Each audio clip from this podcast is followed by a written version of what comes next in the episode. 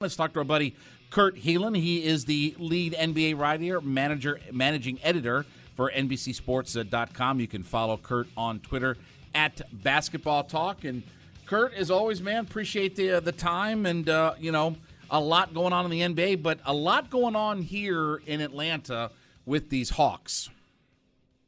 Yeah, absolutely. It's it's not been it's not been the smooth transition and, and season at all with. Uh, with um, Dejounte Murray coming in, and certainly not, excuse me, certainly not the season the team or fans expected. What do you make of all of the, for lack of a better term, backstage drama, um, all of the things that have gone on behind the scenes with this team? I mean, you know, separate from what's happened on the court, what do you make of all of these stories that have come out about how dysfunctional, and that's the word that's been used and thrown around in NBA circles, about how dysfunctional this Hawks organization has been? Yeah, it's it's been um, a a talking point all season long, and and uh, partially I think it started out just because Nate McMillan has a lot of friends around the league. He's a, he's he's been around forever. He has a lot of fans, but it, the the challenges. I'm, I'm trying to think of the right word. I mean, look, there just doesn't seem to be a situation right now, or maybe it's getting there with after all the changes, where there is a, or everyone was on the same page and pulling the rope in the same direction. And when that's not happening, when everybody doesn't have the same vision for what you're trying to build and do in the front office, it gets it's messy and confusing, and you end up with kind of awkward decisions. And hopefully, you know, I, I hopefully they are with this now. Hopefully for, for Hawks fans, at least they're whatever's going to whoever's driving the boat at this point. Like at mm-hmm. least everybody's hopefully you know rowing this thing in the same direction at this point, which I don't think was the case for a while. And that's that does bleed onto the court, man. There's a ownership is still good ownership is still the greatest advantage, not just in basketball, but like professional sports. Like good ownership matters.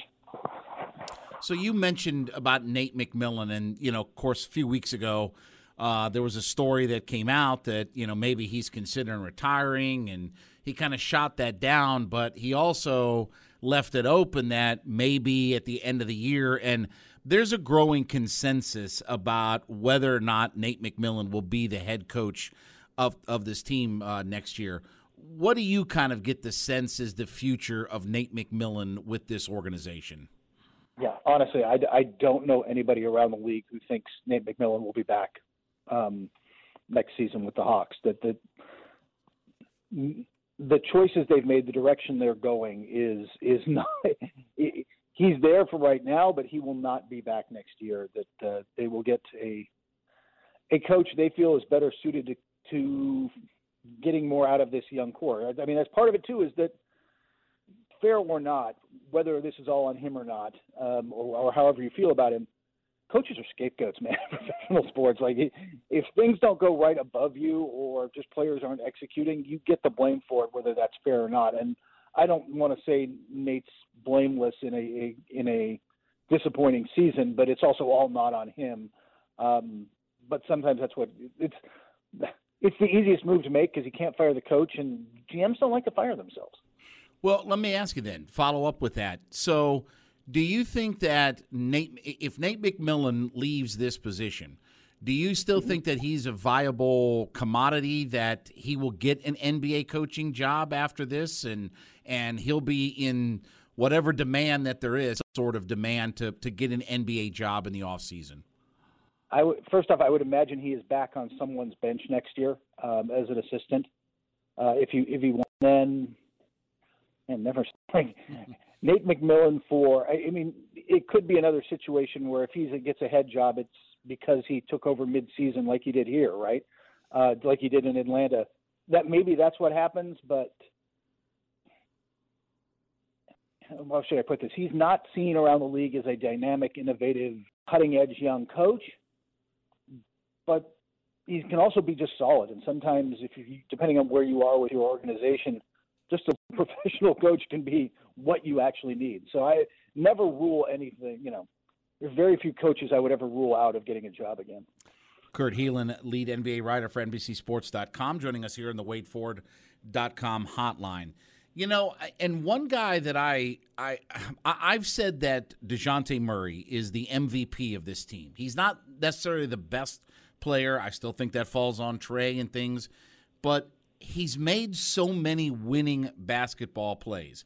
And you look at his contract status, he's under contract this year. He's got one more year and then he can walk.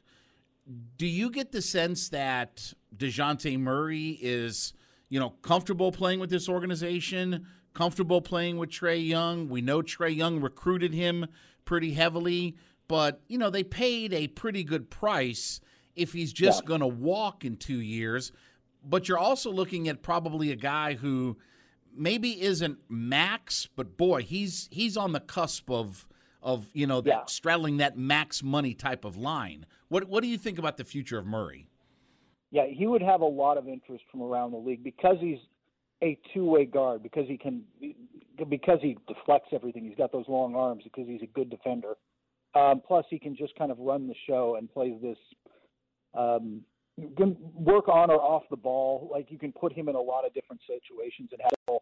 Uh, there's an absolute demand for him around the league, and you're right. I would say not max, but pretty, relatively close to it. With you know, with today's um, salary cap numbers. Those are those are eye popping numbers, but I think teams would see him as as having that kind of look. This point guard is still the position. It is um, you know is where your best player is, but you can go ask the Clippers just or better yet, go ask the Knicks how my functional point guard mattered, right?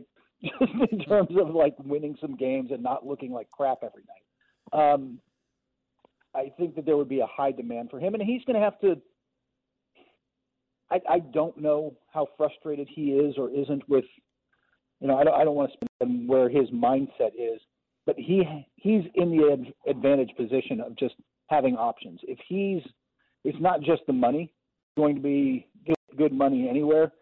He'll be able to go where he wants to play, where he thinks he can make a difference, where he feels he fits.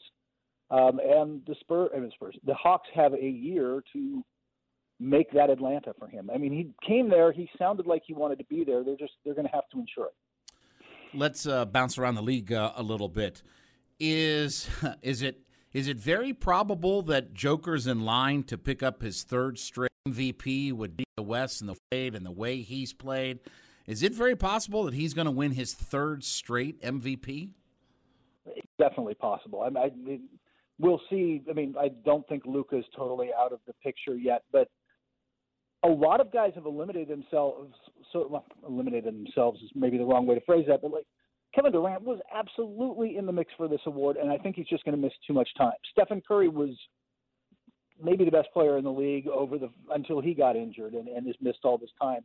And then one of Jokic's advantages on on top of the wild on off numbers and just the fact that he's, really good um, is that he's durable. I mean, he plays 75 plus games a year when everybody else is playing 65 and that when you're thinking about how much value you're adding to a franchise how valuable you are as the most valuable player being on the court matters it matters a lot yeah. so I, it's not i mean i think i had him i did this a while ago and the mavericks have stumbled since then which i'm not totally sh- i got a feeling it's more Luka wearing down because you know Atlas can only carry the Earth for so long. that yeah. heliocentric system is a little much for him, uh, for anyone. But that could be to their advantage. And I and I think there's voter fatigue. I, I think that that's real. Guys with Jokic and he'd have to be overwhelming, and they would have to win. They are winning. they are, and he has been as impressive as ever. So uh, there, there's a very real chance he picks this up. How far ahead of everybody else in the Eastern Conference is the Boston Celtics?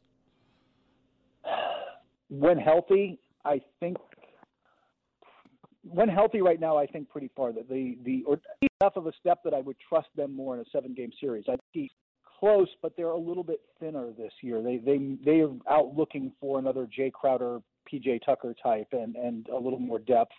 Um, they have four really great players, and it drops off after that. Um, I think Boston trusts its depth a little more. Brooklyn's good, but I think you can push them around. I think the team that might give them the most trouble, the second best team, might be Philly. I mean, they've been playing so much better lately. Um, the challenge there is just had more than his share of big game elimination game meltdowns, um, and I don't know if that cancels out with the massive number of elimination game meltdowns that Doc Rivers teams have had, or if it just kind of you know it's an exp- you know it's it's a multiplier. I I'm not like they're going to have to prove they can do it on this biggest of stages. But right now, they might look like the second best team just because they've kind of got Tobias Harris is a good player, and since they moved Anthony Melton into the starting lineup, and and when they're healthy and they can bring uh, Maxey off the bench, that's a it's a really good, dangerous team. Is the one team in the Eastern Conference that maybe nobody wants to play in a first round matchup is the Cleveland Cavaliers? Yeah, I look. I think they're going to be incredibly good in a few years, but I, I am a believer that you do have to learn how to win. I think at a certain level in the NBA, and you can you can do that and transfer it like the you know the 2008 Celtics win the title that first year that Garnett and Pierce and, all, and Allen are all together, but they'd all learned less in other places they could bring with them. I think this team is so young. Outside of Donovan, none of them have a ton of playoff experience, except for Kevin Love, obviously.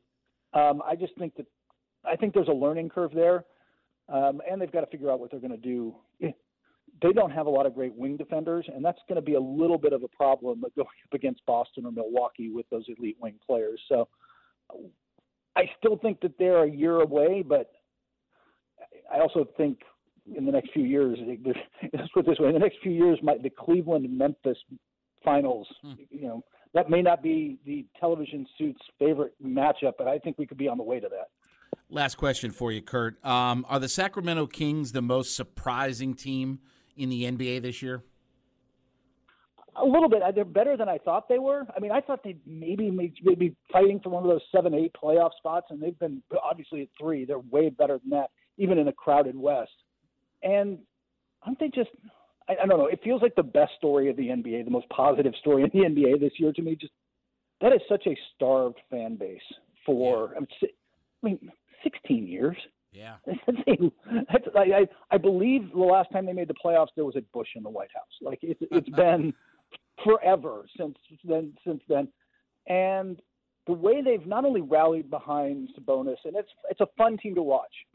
It's a fun team to watch on League Pass if you get the chance because they are a really good offensive team with Sabonis and Fox and they don't play any defense. So it's just a shootout every night, and that'll catch up to them in the playoffs. But just making the playoffs is fun for them. The whole city has rallied behind the like the beam thing they've got going, which feels like it could have been corny, but like everybody's buying in and they're they're loving it, and the, the fan base is loving it. And you know what? It's good to have those stories. It's good to see a long tortured fan base be rewarded like this on Twitter at Basketball Talk. He is the lead NBA writer and managing editor for NBCSports.com. Kurt Helin joined us on the WadeFord.com hotline. Kurt, as always, buddy, appreciate it, man. Thanks for a few minutes uh, in Atlanta. Good to catch up, and uh, we'll chat again here soon. I look forward to it, man. Take care. You got it. John Chuckery. We'll be back. Sports Radio 19 on the game and the Audacy.com app.